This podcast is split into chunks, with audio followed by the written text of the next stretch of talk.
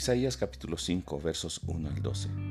Es un canto de lamento, porque una viña amada, que fue cercada, que fue cuidada y plantada en una ladera hermosa, con las mejores semillas, esperando que diera un buen fruto, dio uvas silvestres, uvas amargas. Entonces el dueño y el labrador de la viña dice qué más podía hacer por ella. La abandonará, le quitará el cuidado y entonces esa viña quedará desolada, ni siquiera lluvia vendrá sobre ella.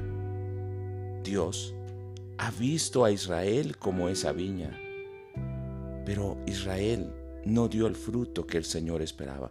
Él esperaba justicia de ellos, pero dieron solamente rebeldía y maldad.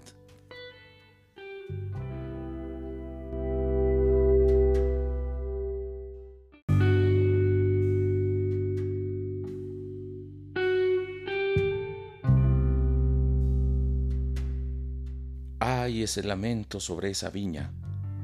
Ay, porque están preocupados en extender sus territorios, en tener mayores riquezas, en buscar el vino en las fiestas, en levantarse de mañana, hacer el mal, pero se han olvidado, se han olvidado del temor de Dios, han dejado de lado al Señor.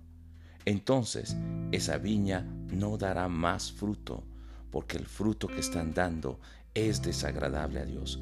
Pensemos en este día. ¿Cómo hemos sido nosotros como el pueblo, como el viñedo, como el campo que Dios ha cuidado? Él ha entregado todo por nosotros a su mismo Hijo amado. Y entonces Él pide de nosotros fruto, pero nosotros no damos el fruto que Él espera. Buscaba justicia en nosotros y halló ingratitud.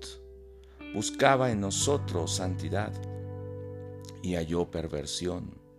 Buscaba en nosotros un pueblo que le honrara y lo único que encontró fue un pueblo que se alejara de él y que contaminara su nombre, que blasfemara su nombre, que profanara lo santo de Dios.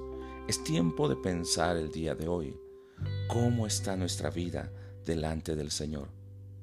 ¿Habremos nosotros de ser como esa viña o dejaremos que el Señor cuide de nosotros y seamos viñedo, cultivo amado por Dios y demos el fruto agradable al Señor.